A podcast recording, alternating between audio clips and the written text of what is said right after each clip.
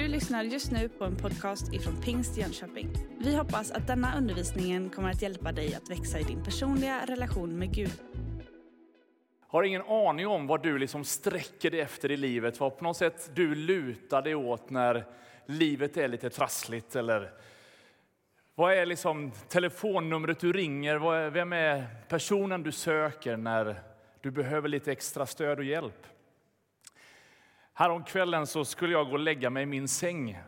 Och eh, då har vår treåring klivit upp i våra sängar. Jag tror att vi har en liten bild här. Och han har liksom tagit med sig varenda gosedjur han har. Det fanns inte en centimeter för mig att lägga mig i min säng. Och eh, det är en söt bild, gosedjurets plats. Och man skulle på något sätt kunna inbilla sig att tro att amen, som kristen så är Jesus som ett gosedjur. Nej, nej, nej. Det är så långt mycket mer att sätta sitt hopp till Kristus än att på något sätt finna sin tröst i en nalle. Alltså, min familj, vi är en helt vanlig familj och vi älskar Jesus men det är inte alltid som vi är så heliga som vi skulle vilja att vi var. Men samma natt så är det en annan av mina döttrar som drömmer mardrömmar. Jag hör att det är oroligt på övervåningen och kliver upp ur min säng och går upp på övervåningen till hennes rum. Och hon predikade för mig genom det jag såg. När hon ligger där så har hon lagt Bibeln på sitt bröst. Det är stor skillnad att sätta sin förtröstan till en nalle eller till Guds ordet som säger friheten har ett namn. Oavsett vilken situation du är i just nu, oavsett vad ditt liv just nu spelar för melodi, så ska vi be en bön tillsammans innan du får sitta ner. Och så ska vi be att det där får hända i ditt liv. Jesus är långt mer än ett gosedjur. Och är det så att du inte känner honom så skulle jag önska att du redan nu på något sätt bara säger okej okay, Gud, show me. Jag vill veta vem du är. Jesus, jag tackar dig för förmånen att få söka dig, sträcka oss efter dig den här morgonen. Tackar dig för lovsången vi har fått sjunga och påminna oss om vem du är. Tackar dig för vittnesbörden om vad du gör i Tanzania. Och tackar dig för det, liksom vilka förebilder de här ungdomarna är, Herre, genom att liksom bara exponeras för vad du kan och vad som är normalt i ditt rike, att det skulle få bli normalt i våra liv. Och Herre, jag tackar dig Jesus för att du ska välsigna oss alla som är i det här rummet. Fortsätt att tala in i våra hjärtan och vi bara överlämnar allting i dina händer. I Jesu namn. Amen. Innan du sitter ner så skulle jag önska att du bara ger en varm applåd ytterligare. För igår när det var 1200 volontära ledare från hela södra Sverige så var det väldigt många volontärer från vår kyrka som inte satt här för att på något sätt bli välsignade utan hjälpte till med att städa, städa toaletter, fixa med mat, se till att tekniken funkar, hälsa välkomna överallt. Alltså vi har pratat här, Marita berättade om att vi står i det här volontärskapet. Vi skulle vilja se hur vi kan vara med och ta ansvar för det här hemmet som är vårat. Och igår så var det så många av er som gjorde en fantastisk insats så att hundratals människor har bestämt sig för att fortsätta springa med de gåvor de har fått och använda dem för att investera i Guds riket. Jag har pratat med ganska många igår som kom desperat med en längtan efter att få fylla på med kraft för att orka en sträcka till. Och tack vare ert generösa bemötande och er omfamning och hjälp så är det många församlingar som idag får kraft att fortsätta ett svarv till. Så ska vi ge alla volontärer som var med igår ett stort tack. Så bra!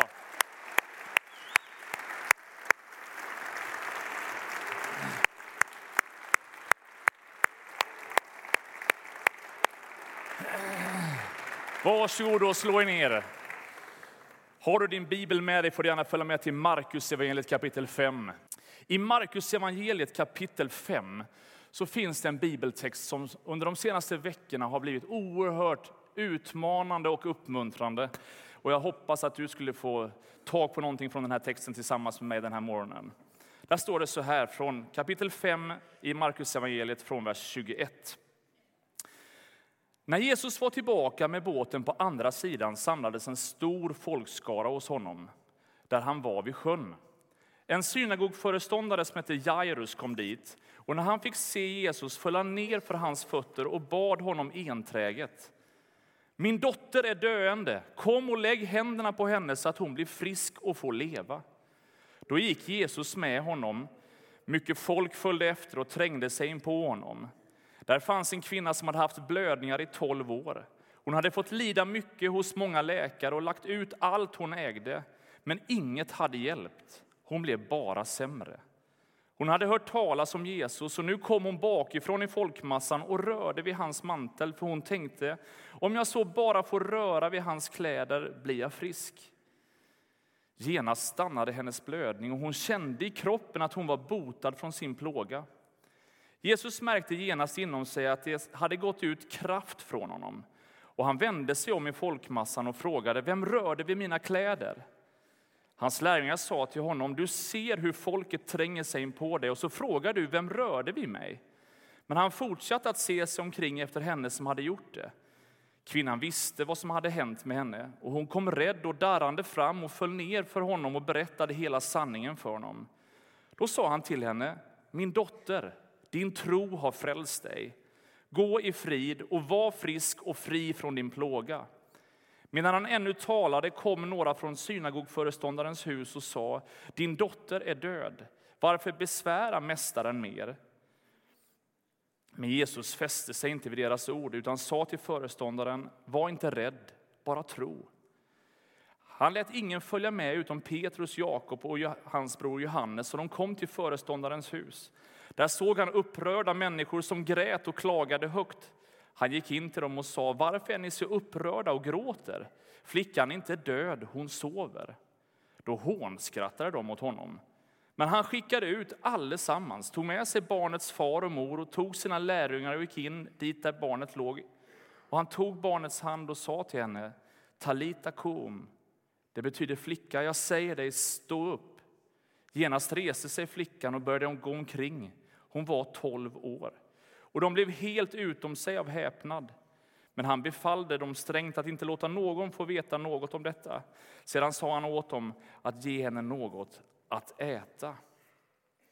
Vem är du i den här texten? har varit min självrannsakan. Vem är jag? När jag läser det här, vem är jag? Och kanske frågan ställs till dig den här morgonen, vem är du? Den här kvinnan, hon eh, hade ju varit där i sin sjukdomssituation i 12 år och lagt allt hon hade på att hitta läkare som kunde hjälpa henne. Vi har också Jairus, den här synagogföreståndaren som har en dotter hemma som ligger svårt sjuk. Som har hört om att Jesus kan göra under, som kan bota sjuka och så kallar han på henne. Och jag skulle först vilja säga att jag tror att det finns människor i det här rummet där Gud vill utmana dig att vara en sån där Jairos-person som vet om att någon annan har ett behov. Och du vet vem Jesus är och vad han kan göra, men du behöver vara den här som länkar samman himlen med jorden.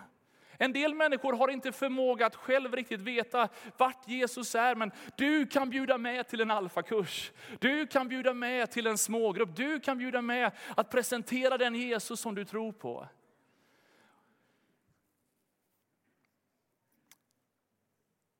Den där kvinnan hon hade sökt läkarvård. Och jag, när jag har läst på lite grann om hur läkarvården gick till kring den här situationen så förstår jag att det var väldigt vanligt vid den här tiden att man var lite självutnämnd läkare.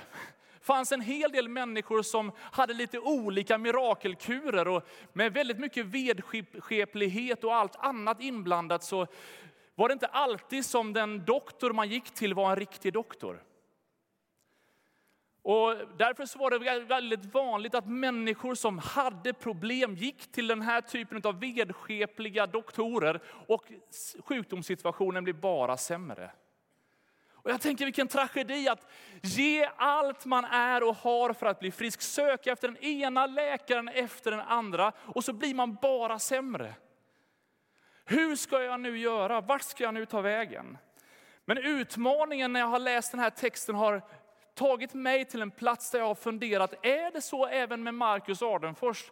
Att jag söker efter mänskliga lösningar på det som Gud ska göra. Och jag med mina strategier, med min kraft, med allting som jag kan och allting som jag skulle behöva göra och liksom vi som i, i människors sätt att göra saker liksom försöker hitta ett sätt att liksom lösa det självt. Att sätta sitt hopp till Kristus på riktigt. Den här kvinnan hon inser att det är inte i läkarens, liksom, självutnämnda läkares vård som jag söker min, mitt hopp och min tröst. Utan det är Kristus måste gripa in.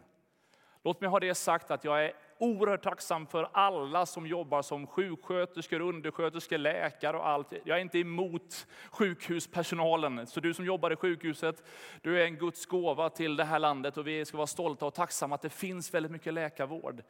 Men jag tror att vi alla kan inse att ibland så kommer vi även till sådana lägen där inte läkare kan göra någonting. Där man inte riktigt vet, ja nu, botemedlet finns inte här. Men Kristus kan. Den här kvinnan, hennes sjukdomstillstånd under så många år gjorde henne till ett hopplöst fall. En sån där person som man på något sätt inte bryr sig om. Och hennes liksom ambitioner av att någonstans liksom söka i egen kraft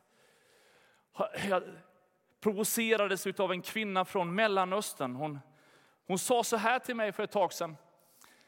Att hade, hade Jesus sagt till kyrkan i västerlandet 2018 att ni skulle korsa Röda havet. Då hade ni startat en insamlingskampanj med en kommitté som ska liksom göra någon slags fundraising. Ni hade haft en byggnadskommitté som förbereder liksom att bygga en bro över Röda havet. Och så hade ni gjort liksom olika volontärsinsatser för att skapa förutsättningar för att själva bygga den bron. När det handlar om att i tro ta ett steg och låta Gud få göra ett mirakel. Och jag skulle önska, jag tyckte det var så härligt när jag hörde ert vittnesbörd här från Tanzania-resan, att det som var normalt i den där kyrkan som ni smittades av på Pemba, att det skulle få vara ännu mer normalt i era liv här. Gud är densamma över hela jorden. Det är ingen skillnad på Guds kraft i Afrika eller Guds kraft i Jönköping. Frågan är vem du och jag sätter vår förtröstan till. Hur beroende vi vill göra oss utav Gud. Eller fall vi är våra liksom individualistiska, väldigt liksom materialistiska, vi är utbildade, vi kan själv kristna. Nej, jag tror att det behöver vara mer än tro och förtröstan på Gud. Gudsordet säger att salig den som hungrar och törstar efter rättfärdighet, den ska bli mättad. Den här kvinnan, hon var så desperat behov av att någonstans bara, jag behöver ett gudsmirakel. Så trots att hon med sin sjukdom var diskvalificerad från att möta andra människor, så knör hon sig fram för att möta Jesus. Hon var så ivrig att få ett gudsmöte så hon väntade inte på att någon skulle säga nu är det dags för förbön. Vi har en liten plats här där du kan få. Utan hon bara kände jag ska fram. Man får ju någon slags associationer, så här dåliga associationer ibland liksom när man är i liftkön. Det finns ju alltid någon som ska fram. Eh, och det väcker ju alla möjliga tankar. Men den här kvinnan, hon knör sig fram i folkmassan. Och tänk dig liftkön eller kyrkkaffekön eller vad det nu är för kö som du står i där det är mycket folk. Så är det helt plötsligt en kvinna som sträcker sig fram och kraft går ut från himlen. Och så vänder sig liksom Jesus och hon bara, vem var det som rörde vid mig? Och, och lärjungarna bara så här, men du, är du helt knäpp? Det är ju hur mycket folk som helst här, alla rör vid dig. Nej, det var en som rörde vid mig på ett annat sätt. Det verkar vara möjligt att vara väldigt nära Jesus men ändå inte dra kraften från honom. Du kan vara i en gudstjänst, du kan vara i ett starkt gudsmöte. Gud vill verkligen att liksom välsigna dig. Men det verkar som att om ditt hjärta inte hungrar och törstar efter honom, så är du närvarande där Jesus är utan att gå hem med kraften och ditt liv förvandlat.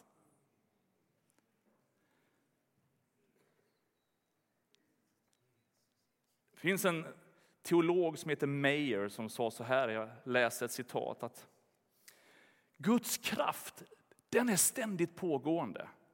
Och tro, den liksom tas emot överallt där, liksom, där eh, tron är given, överallt där den tas emot. Och det är en reservoar utav enorm kraft som är tillgänglig var och en som tror. Men det är få, alldeles för få som har lärt sig hur man på olika sätt låter den kraften få strömma över en. Den här kvinnan, hennes exempel är att hon knör sig fram och aktiverar himlen med sin tro. Och jag skulle bara önska att du förstår att du också kan få kraft över ditt liv. I en, en av evangelietexterna så står det att hon rörde vid hörntofsen av Jesu mantel. Och hörntofsen var en symbol som rättfärdiga judar hade liksom, liksom knutit till sig för att på olika sätt påminna sig om att, liksom det att vara lydig till Guds ord och att Guds ord är riktigt. Och det var därför som jag berättade om eh, Linneas liksom, upplevelse när hon drömde mardrömmar, när hon lägger Guds ordet på sitt liv. Att ibland så behöver du och jag också dricka tag i hörntofsen, passionen till ordet som säger bara att i mitt liv så är det så här nu, men ditt ord har lovat det här. Och jag vill att ditt ord ska få vara det som står över alla mina omständigheter. Och om jag har fått ett läkarbesked som är oerhört tufft eller en annan situation där jag inte riktigt förstår hur jag ska hantera det, så säger Guds ord någonting annat kanske än mina känslor. Och då vill jag att Guds ordet ska trumfa mina omständigheter. Och när hon sätter sin förtröstan till hörntofsen, när hon sätter sin förtröstan till Guds löften, så aktiverar hon himlen. Och så närmar hon sig Jesus där bakvägen och så rör hon vid hörntofsen. Och så känner hon att i samma ögonblick blir hon helad. Närma dig Gud så ska han närma sig dig. När du vänder dig om och säger bara Gud, nu vill jag inte gå min egen väg längre. Jag är inte här för att bara tjäna mina egna syften, utan nu bara omvänder jag mig från mitt eget till att sätta min förtröstan till dig. Så är Gud omedelbart där för att famna, greppa tag och göra dig hel igen. Vill du ha ett bibelstudium när du kommer hem kan du läsa texten precis strax innan det här avsnittet i Markus evangeliet. Då är det en människa som är besatt av orena andar. Som har blivit så otroligt liksom utmanad av ondskan så hela hans liv är i spillror och han liksom söker sin tillflykt bland gravarna. Det var väldigt tydligt att kunna se på honom att han mår inte bra. Kvinnans nöd var inte lika synlig men lika desperat. Ibland så botar Gud det som är synligt och ibland så botar han det som inte någon annan vet om. Han är lika mån om att hela dig, göra dig hel, oavsett vad ditt symptom är. Jag tycker det är fantastiskt med den här kvinnan. Den är helt, vi vet inte ens vad hon heter. Vi har ingen aning om vem hon egentligen är. Men vi bara märker att hon har ett problem och hon söker sig fram till Kristus och så händer det här miraklet. Och det här är enda gången vi hör Jesus säga att du är min dotter.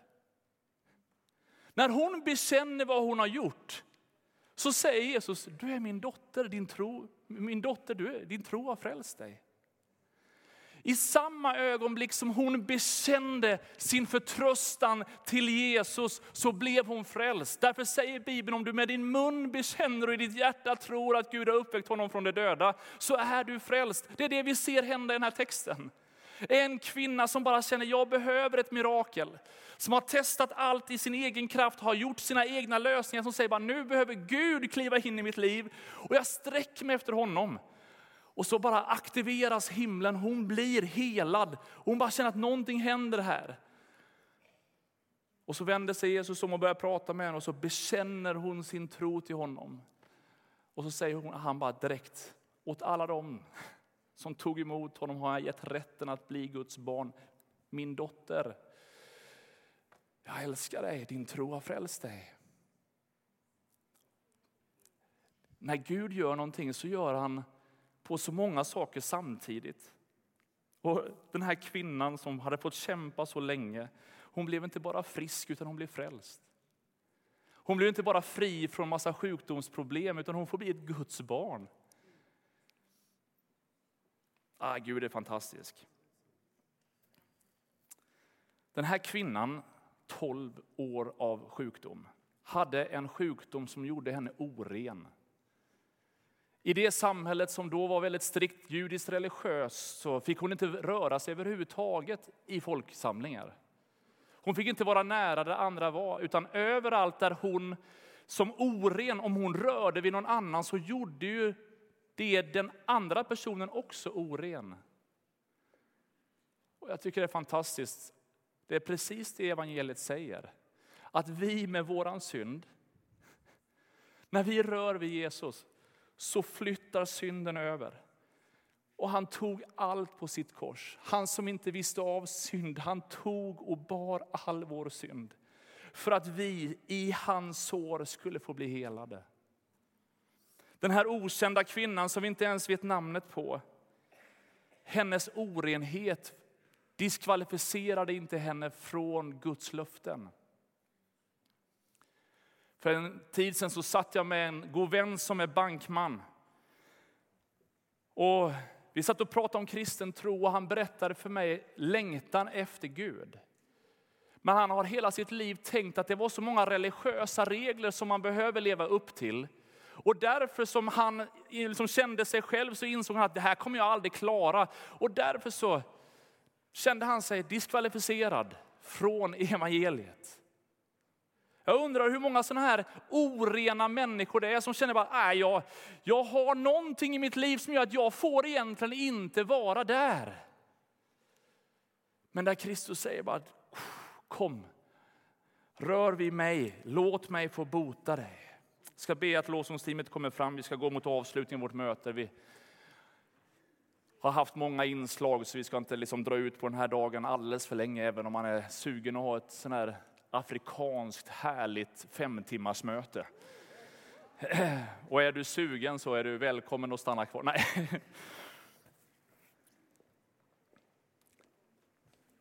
Men faktiskt ibland så provocerar det oss också. Vi, vi säger att vi längtar efter mer av Gud, men vi har en väldigt tydlig uppfattning av hur mycket tid han får. Och då är det frågan hur mycket som vi egentligen törstar efter honom, vilken prioritering han har. Men texten slutar inte faktiskt med den här kvinnan som törstade och hungrade efter ett mirakel, utan den här lilla flickan fanns ju där också. Som var sjuk i början, men längs med berättelsen så dör hon. Så Jesus kommer liksom för sent in i situationen. Kanske är det så att du finns med i vår gudstjänst idag som har burit en bön men det känns som att Jesus kom för sent. Det som du trodde han skulle göra, det hände inte. Och någonstans så står du där med dina frågor och funderar, vart tog det här vägen?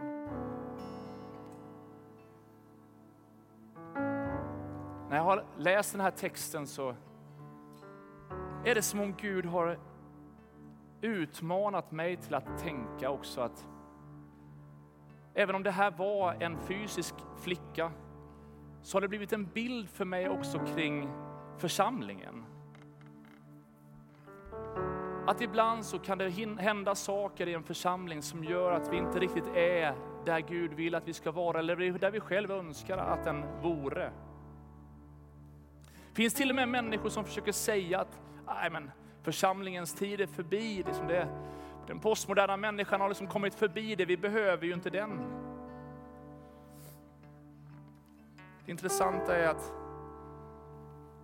Jesus han stänger ute alla de här människorna som hånskrattar.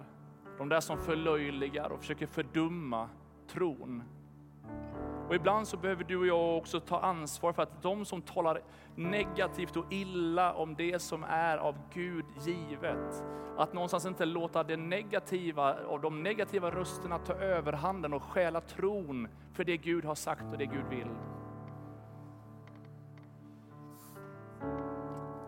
Och därför så säger Jesus så här att det har varit min bön och du får pröva det ifall man egentligen kan göra liksom den här tolkningen av texten. Men att om det skulle vara så att flickan är en bild utav församling så kan ibland församlingen slumra till lite grann. Och den behöver väckas. Men om det är Guds församling så har löftet blivit tydligt att Jesus ska bygga sin församling och helvetets portar ska inte få makt över den. Därför säger Efesierbrevet, vakna du som sover. Stå upp från de döda och Kristus ska lysa över dig. Om det är så att vi i våran kyrka här, om vi har blivit lite slumrande, om vi inte riktigt lever i det som egentligen Gud har för oss fullt ut, så är det inte ute med oss. Utan Gud vill lysa över oss så att vi får ny kraft, hämta ny inspiration för det som han vill fortsätta att göra. Om du är med här i vår gudstjänst idag och är den här kvinnan som har ett eget behov utav att Gud gör ett mirakel i mitt liv så är det här en fantastisk dag för dig. Men det är också en dag för oss som församling att påminna oss om att den här församlingen, den är Guds. Och Kristus ska få lysa i oss och över oss och genom oss. Och är det någon gång som vi behövs, så är det nu, när så många människor kämpar. Du har just lyssnat på en podcast ifrån Pingst Jönköping. För att få reda på mer om vilka vi är och vad som händer i vår kyrka så kan du gå in på pingstjonkoping.se eller följa oss på sociala medier via pingstjkpg.